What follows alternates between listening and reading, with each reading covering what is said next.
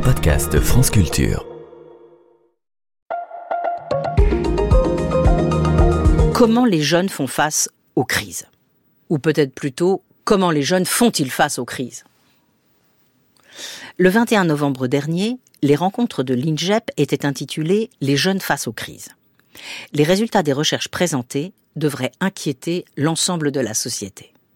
Les semaines précédentes, nous avons vu que les préjugés à l'égard des jeunes générations, notamment en ce qui concernait le travail, n'avaient aucun fondement. Les jeunes continuent à attacher beaucoup d'importance au travail, mais leurs conditions d'insertion et d'emploi sont pour une partie d'entre eux très difficiles. Le diagnostic présenté par l'INGEP ne s'arrête pas là. Les jeunes sont particulièrement concernés par l'accès, ou bien plutôt le manque d'accès au logement. Avec l'augmentation des prix, une large partie de la jeunesse ne peut pas se loger, ce qui retentit évidemment sur la possibilité de faire des études. Nombreux sont celles et ceux contraints de rester chez leurs parents. Yael Amseleg Mingui a montré dans son ouvrage Les filles du coin combien les jeunes ruraux étaient concernés par cette crise du logement, mais également par l'absence de moyens de transport. Les ouvrages de Nicolas Mathieu rendent aussi particulièrement bien compte pour les jeunes ruraux, garçons et filles, de cet enfermement. La crise sanitaire a particulièrement touché les jeunes. La table ronde consacrée à la santé mentale pendant les rencontres de l'INGEP a permis de mettre en évidence des résultats particulièrement inquiétants. Un pourcentage de plus en plus élevé de garçons et de filles est aujourd'hui concerné par des problèmes de santé mentale angoisse, stress, tentatives de suicide de plus en plus nombreuses, en particulier chez les jeunes filles. La crise sanitaire a frappé de plein fouet toute une partie de la jeunesse qui a vécu le confinement dans des conditions souvent très difficiles, enfermée dans des chambres minuscules et privée des liens sociaux si importants à cet âge. Les chiffres en témoignent. Plus de 20% des 15-24 ans ont connu au moins un épisode dépressif en 2021. 26,5% des jeunes femmes contre 15,2% des jeunes hommes.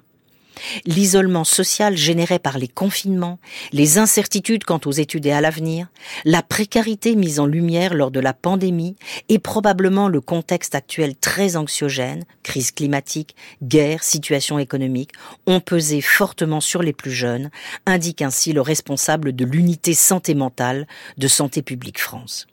En effet, la crise écologique n'arrange rien.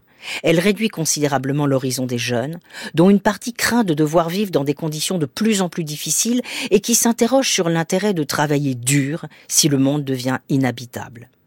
S'ils ne sont pas tous engagés dans la lutte contre le changement climatique, et si la majorité des diplômés continuent de fournir les gros bataillons de l'industrie du luxe et de l'aviation, du secteur de la banque et de l'assurance, et d'une manière générale d'entreprises qui ne brillent pas par leur engagement écologique, une partie non négligeable, 7 jeunes sur 10, indique néanmoins qu'elle pourrait renoncer à postuler dans une entreprise qui ne prendrait pas suffisamment en compte les enjeux environnementaux. Ce sont certes les membres des fractions les plus aisées et les plus diplômés de la jeunesse qui indiquent qu'elles agiraient certainement ainsi. Mais les entreprises devraient prêter attention à une préoccupation qui se diffuse désormais dans l'ensemble de la jeunesse.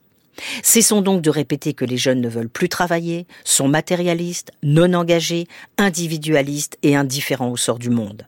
Alors que leur niveau d'éducation n'a jamais été aussi élevé, les attentes légitimes qu'ils plaçaient sur le monde du travail et sur l'avenir n'ont pas été satisfaites, d'où une véritable désillusion. N'ajoutons pas aux angoisses que suscite le changement climatique des reproches infondés, tentons plutôt de créer les emplois qui permettront à tous les jeunes de participer à ce gigantesque chantier qu'est la réparation de notre monde.